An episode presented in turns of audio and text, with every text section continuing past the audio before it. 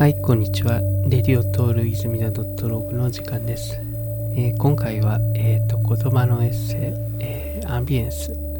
というタイトルでお送りしたいと思います。と今回は、まあ、あのー、アンビエンスっていうタイトルで話すんですけども、まあ実際にあれです。あのー、自分の最近作っている作品について、まあ少し話してみようかなっていうふうに、えー、思っています。普段作,、まあ、作品というか、あれですかね、アート作品なんですけども、まあ、普段は結構なんですかね、そういう、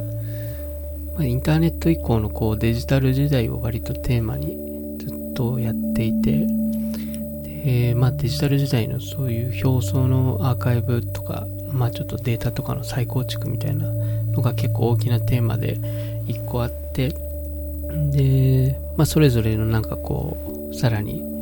あの、それぞれの作品の何ですかね、あの、カテゴリーがあって、まあ、それでまあ、またそれぞれテーマとかがあるんですけども、と、まあ、今回ちょっと最近作っている作品で、えー、っと、アンビエンスっていうシリーズをちょっと作り始めていて、で、そうですね、まあ、あの、こう、写真をちょっと、まあ、モノクローム化して、で、ちょっと、あの、振動、振動っていうか深さとかをちょっと、なんですか、取り出すような、あの、加工をして少し、あの、デフォルメしたような感じのモノクロームの写真に対して、まあちょっと、グラデーションをつけたりしてるような作品なんですけども、まあなんでこういう感じのことをやり始めたかっていう、えー、と話なんですけども、やっぱりなんかそのずっとデジタル時代を割とテーマに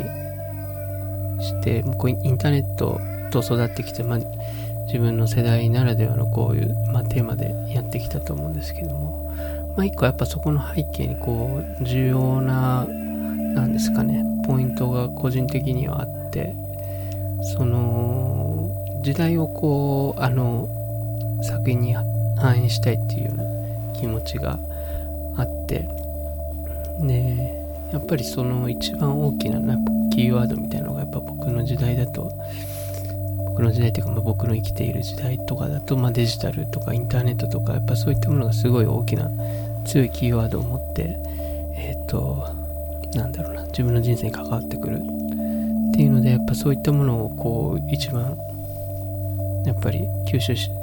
ながら作品を作りたいなっていうのがありますね。まあ、反面その、まあ、アート作品というメディアアートの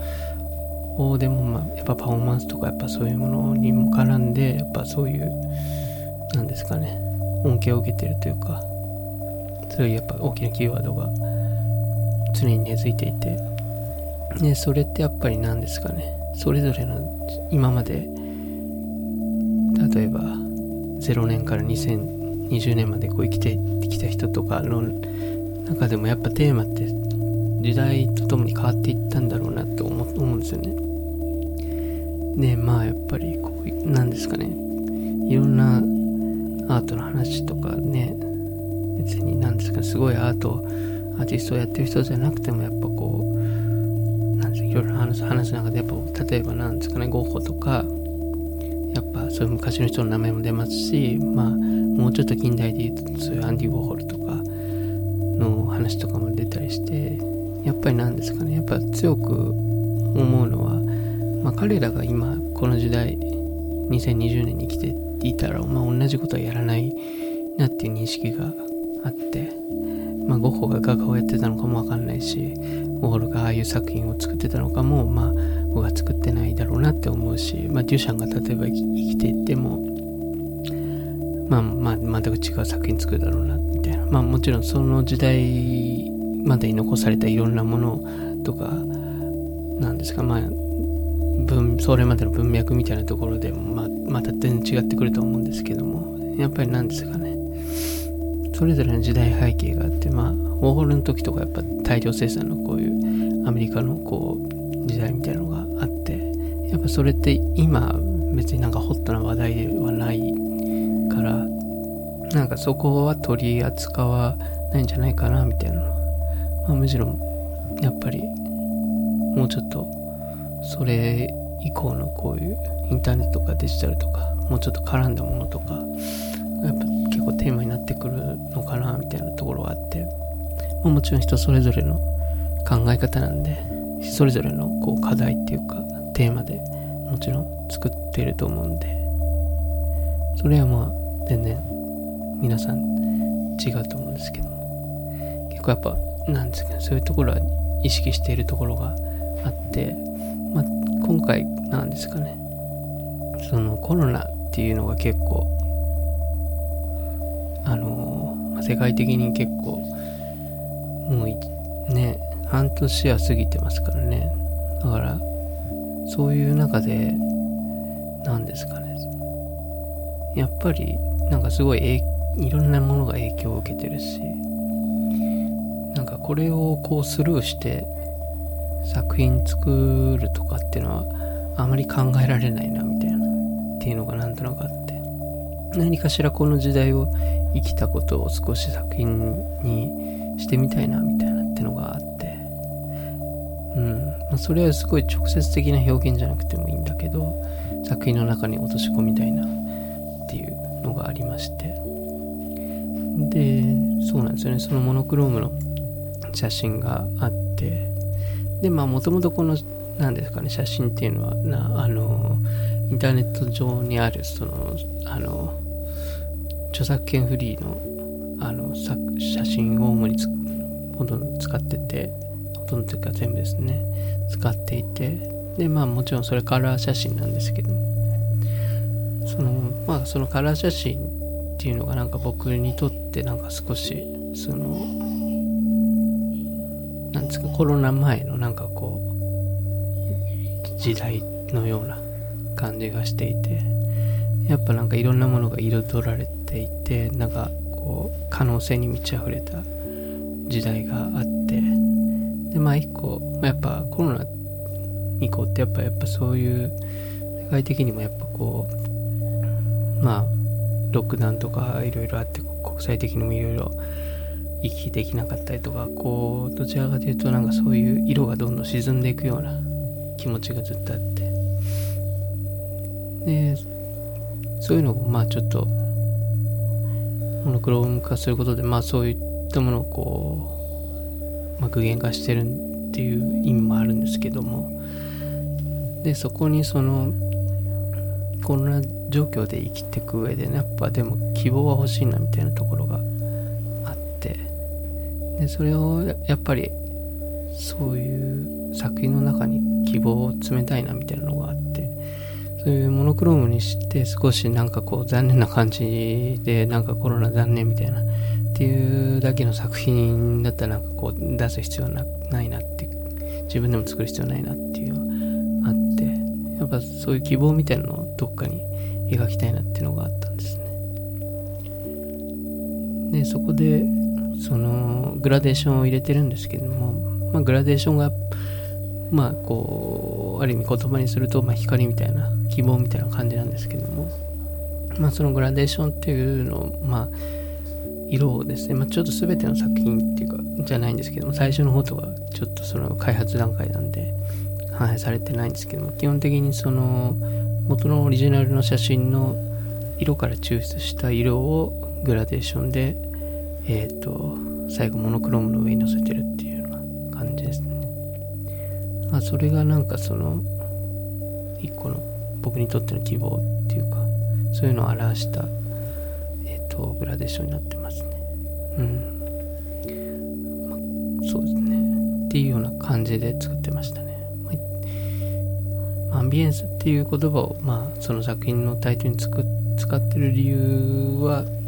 まあ結構やっぱこういう状況で何ですかね。まあ一番割とヒットするような言葉だったんですよ僕の中で。でまあ作品にも、まあ、フィットしてるっていうかなんですかね。まあこういう状況であんまり正直な話ちょっとアップテンポの曲とかテクノとかあんまり聞いてなくて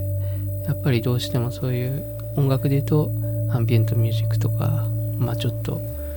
人の声が入ってるようなジルっぽいやつとか、なんかそういうものを聞いていて、だからなんかそれがなんかこう、こういう状況で少し、こう傷んだ。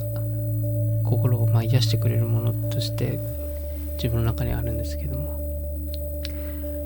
まあそういうこう、まあアンビエンスって、まあ環境とかっていう、あれね、言葉だと思うんですけども、まあそういったものがこう、なんですかね、まあ作品のその、まあモノクロームの部分とか、結構そういうなんですかね、そういうアンビエントの、アンビエンスの要素強いなと思って、なんか静かにそこに佇んでるっていうかそういうのとちょっと雰囲気が通じるところがあるなと思って、まあ、こういうタイトルつけてますね、う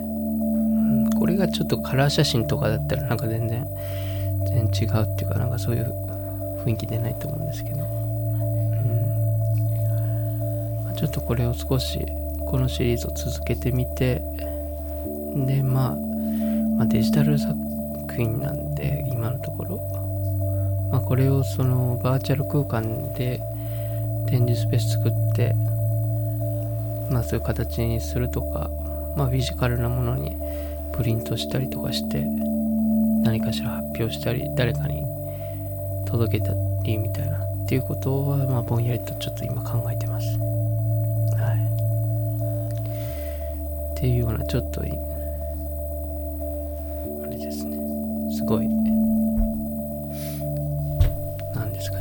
パラパラとパラパラと言葉を手繰り寄せながら話していきましたけど。もまあちょっと言葉にして話してまあこれ完全に独り言なんですけども。まあそれでもまあ自分の中で少しずつこう整理できていくことみたいなのってあると思うんで。まあちょっとそういうのは大事にしたいなって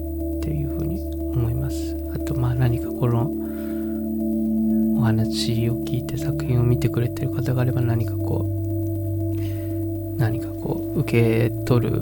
なんかこう別の窓口みたいなのがこれで少し開かれてくれればなんかそれはそれで嬉しいと思います。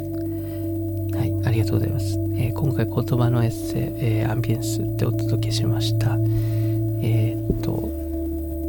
何かこうお便りとかですねいろいろご質問などある方は、ポッドキャストの、えー、概要のところにフォームのリンク貼っておりますので、何なりと送ってみてください。ありがとうございました。